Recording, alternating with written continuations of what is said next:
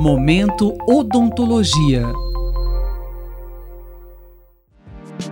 O assunto de hoje no Momento Odontologia é a cirurgia ortognática, procedimento para correção de deformidades ou anomalias dos maxilares, ou seja, alterações de crescimento da maxila e mandíbula que podem causar problemas funcionais e estéticos.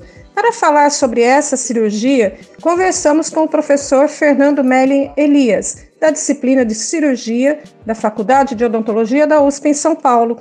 Inicialmente, ele conta quando deve ser feita a cirurgia e se existe uma idade limite para sua realização. Como regra geral, a cirurgia ortognática deve ser realizada uma vez cessado o crescimento do indivíduo, o que ocorre um pouco antes nas mulheres do que nos homens. Em casos excepcionais de deformidades muito acentuadas, nós podemos antecipar um pouco a época dessa correção, por motivos psicológicos. Esses casos são raros e, eventualmente, podem necessitar de um segundo tempo cirúrgico na idade adulta, uma vez cessado o crescimento. Quanto à idade máxima, não existe um limite. Logicamente, o paciente deve apresentar saúde bucal e saúde geral compatíveis com o procedimento cirúrgico.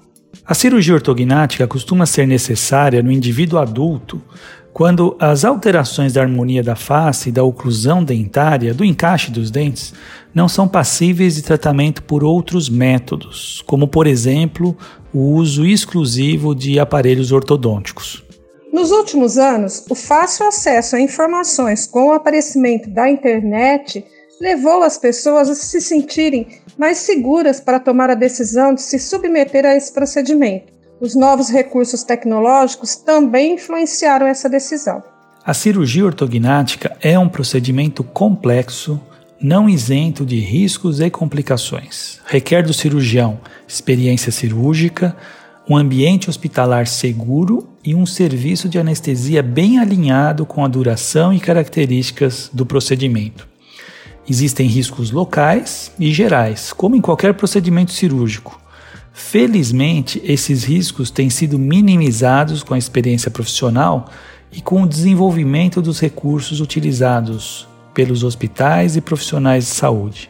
Com os recursos tecnológicos atuais, pode-se prever em programas de computador de maneira bastante acurada detalhes sobre a cirurgia como por exemplo o resultado estético final que o paciente pode visualizar na sua própria foto. Ainda, esses recursos tecnológicos permitem a simulação da cirurgia em um ambiente virtual tridimensional e a transferência dessa simulação para o paciente no momento da cirurgia mediante guias desenhados no computador e depois fabricados em impressoras 3D. Essa técnica de simulação cirúrgica virtual revolucionou a prática da cirurgia ortognática contemporânea. Os recursos tecnológicos atuais também permitiram uma novidade na cirurgia ortognática: a simulação virtual. A Faculdade de Odontologia da USP em São Paulo criou um protocolo atualmente utilizado por profissionais de todo o país. Mas o professor Melling lembra que o paciente deve ser preparado para a cirurgia ortognática, muitas vezes necessária para corrigir vários problemas. Ele deve ser submetido a um preparo ortodôntico em função do planejamento conjunto entre cirurgião e ortodontista, que visa corrigir mal posicionamentos dentários e preparar as arcadas para a cirurgia. Este tratamento não tem por objetivo corrigir a maloclusão até um determinado ponto, a partir do qual a cirurgia corrigirá o restante. O objetivo é preparar as arcadas para que os dentes ocluam, se encaixem adequadamente no momento da cirurgia. Isso é muito importante porque o paciente já deve iniciar o tratamento ortodôntico direcionado para a cirurgia. Os problemas podem ser vários. O prognatismo, quando a mandíbula, o maxilar inferior, cresceu muito, o que geralmente é acompanhado de um crescimento deficiente do maxilar superior da maxila. O retrognatismo, quando a mandíbula apresenta um desenvolvimento deficiente. Casos de excesso de crescimento em altura da maxila, causando um sorriso gengival acentuado casos de falta de crescimento em largura da maxila, muito comum nos que foram respiradores bucais na infância, causando mordida cruzada, casos de mordida aberta, quando os dentes inferiores e superiores não se tocam com a boca fechada, entre outros. O que existe de comum em todas essas alterações é que a má oclusão dentária é decorrente de um problema ósseo, esquelético, e não apenas de um mau posicionamento dentário, e que também ocorrem problemas estéticos de falta de harmonia da face. O tratamento de deformidades e anomalias não termina com a cirurgia ortognática em si. O paciente ainda precisa passar por outras etapas após o procedimento. Após a cirurgia vem a fase de finalização ortodôntica, onde pequenos ajustes serão feitos para um refinamento da oclusão dentária. Em alguns casos, fonoterapia estará indicada no intuito de adequar a musculatura facial ao novo padrão esquelético. Após essas etapas, que duram mais ou menos seis meses, devemos ainda acompanhar o paciente para avaliar a estabilidade a longo prazo do tratamento, as repercussões na articulação da mandíbula, na respiração e na estética facial. A prevenção das deformidades dentofaciais envolve um conjunto de medidas desde o nascimento até o término do crescimento, incluindo a amamentação no peito, o controle de problemas alérgicos e respiratórios, a correção de vícios de postura e mastigação e o tratamento ortodôntico nas fases em que possa ser necessário. Alguns problemas, como as deficiências de crescimento dos maxilares, podem ser corrigidos ou atenuados com essas medidas em parte considerável dos casos. Já na presença de um crescimento excessivo da mandíbula ou em outras deformidades com componente genético preponderante, então, a despeito de todo o cuidado nas fases de crescimento, o paciente ainda pode necessitar de correção cirúrgica na idade adulta. O professor Merlin dá algumas dicas para aqueles que vão se submeter a uma cirurgia ortognática.